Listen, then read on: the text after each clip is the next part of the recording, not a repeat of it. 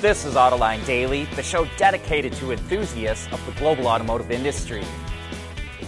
Is Tesla starting to run into sales problems in China? Last month it cut prices anywhere from six to nine percent depending on the model. That didn't seem to help sales. Then it offered a one thousand dollar discount on insurance. That didn't seem to help either, as Tesla closed out October with over sixteen thousand unsold vehicles in inventory last month, the highest it's ever had. And so this morning it cut prices in China again by about two thousand to twenty-five hundred dollars. Delivery times to get cars have fallen dramatically, which also suggests that Chinese car buyers are not as enamored with Tesla as they were just a few months ago. Of course, every automaker in China could be in for a rough ride. At the end of the summer, it looked like China would be reopening its economy as COVID cases looked like they might be under control. But now COVID cases are spiking again. Even though the rate of infection is half of what it is in the United States, China's zero COVID policy means that more cities face lockdowns, and that will hurt the economy. Volkswagen expected to sell three point eight million vehicles in China this year, but now it's knocked half a million vehicles off that forecast. And Berkshire Hathaway, the investment firm run by Warren Buffett, sold off another chunk of stock in B Y D. This is the third time it sold stock this month. B Y D stock is down thirty-seven percent this year and down fifty percent from its all-time peak in July. Looks like E V startup Faraday Future could be going from bad to worse. It's warning investors that it has, quote, substantial doubt that it can stay in business. It also says that it doesn't know when it can complete deliveries of its F F ninety-one E V, which it planned to start delivering this month. If it can't sell vehicles, can't make money. Faraday says it needs to raise more money from investors, but with E V startups out of favor, who's going to risk investing in a startup that's been around since twenty fourteen but still hasn't made one vehicle? The company only has three hundred sixty-nine pre-orders and only had a little more than thirty-one million dollars in cash on hand at the end of the third quarter.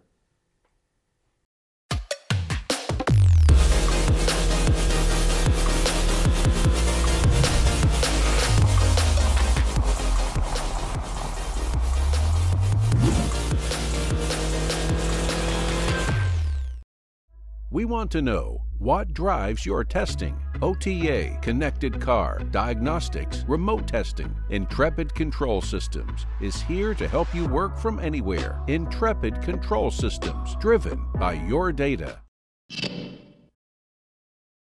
Would you pay a fee just so your car could go faster? Would you pay twelve hundred dollars? Mercedes is about to find out. It's offering an O T A, or what it calls an acceleration increase, for the E Q E and E Q S, both the sedan and S U V models, and it significantly boosts performance. We're talking eight tenths to a full second faster zero to sixty. But it's the cost that's grabbing headlines. That twelve hundred bucks is not a one-time fee. That's per year.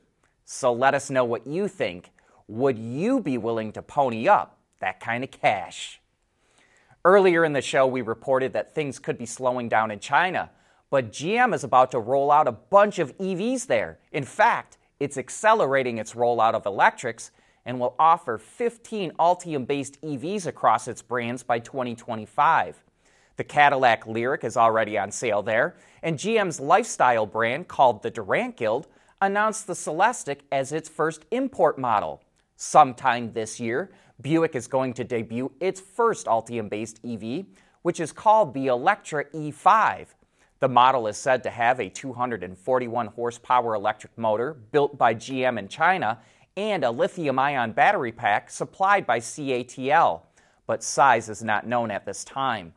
Its styling is very similar to the Electra X concept that debuted in May. G M is also expanding B E V manufacturing in China.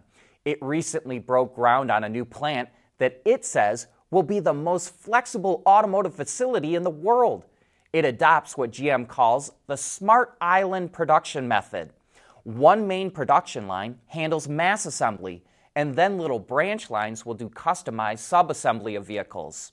One of the vehicles that's likely to be made there is the Wuling Air E V, which is sold in Indonesia and is a version of its popular Hongguang Mini E V. But the Air E V will expand to other markets as well. Wuling just started making a left-hand drive version of the car to go along with the right-hand drive version.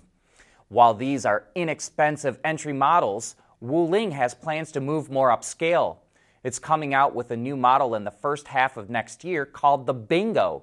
Its styling looks like a Fiat to us, but it features a similar setup to the Mini and Air E Vs.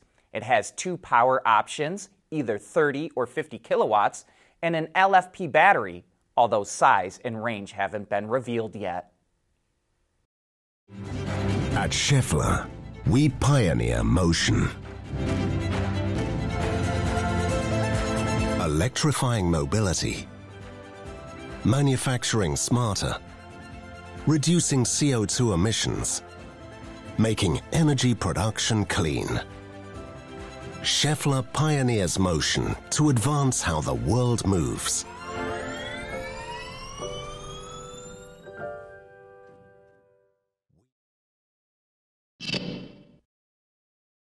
Autonomous car companies like Argo are going under, but self-driving vehicles keep making progress. In China, the city of Beijing just let Baidu and Pony A I use autonomous vehicles without a backup driver on board. The two companies are allowed to deploy a fleet of ten self-driving vehicles in a sixty square kilometer area of the city. Waymo and G M Cruise already operate driverless A Vs in the U S, and we expect to see other A V companies get the go-ahead to do the same thing. Little old Mazda looks like it's going into the E V segment all on its own. It's going to invest ten point six billion dollars to develop E Vs and is partnering with several suppliers for E V components. It will roll out electric vehicles in three phases by twenty thirty. In the first phase, Mazda will launch vehicles using its own electric technology. For the second phase, it will introduce a new hybrid system as well as launch B E Vs globally. And in the third phase, it will have a full-fledged introduction of B E Vs, and it will even consider making its own batteries. Mazda says it expects E Vs to account for up to forty percent of its sales globally by twenty thirty. But what puzzles us is why Mazda didn't tap into Toyota's Kairetsu supply chain, since Toyota owns five percent of the automaker from Hiroshima. And here's something we want to point out to you. Start paying attention to where legacy automakers are building their battery plants in the U S. G M has battery plants in Lordstown, Ohio, Lansing, Michigan, Spring Hill, Tennessee, and it's reportedly going to build one in New Carlisle, Indiana. And you know what all of those battery plants have in common? They're right next to or nearby existing factories. Stellantis is building a battery plant in Windsor, Canada, and Kokomo, Indiana. Same story there. Right next to ICE plants. And here's why. Everyone is running into problems trying to hire people. And when you have to hire thousands of them, it's even harder. So by building battery plants near existing plants, they can start to move people from ICE production to B E V production. And not only does that give the car companies a source of experienced workers, it gives those workers job security, and it gives the community where those plants are located a steady tax base. And we think we're going to see even more battery plants get built where legacy automakers have legacy operations. And that's it for today. Thanks for tuning in.